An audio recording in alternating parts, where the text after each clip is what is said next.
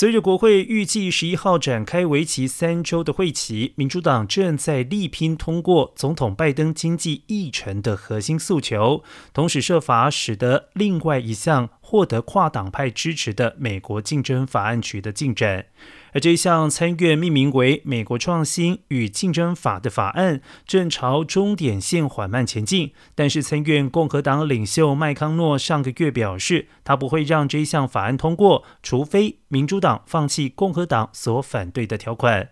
这个民主党经济方案的内容包括了降低处方药的价格、为减排提供奖励措施，并且提高企业和高所得家庭的税率。一名共和党幕僚表示，美国竞争法的磋商从此陷于停顿。多家晶片制造商近几周表示，如果美国国会再不采取行动，他们将会重新考虑赴美设厂的事宜。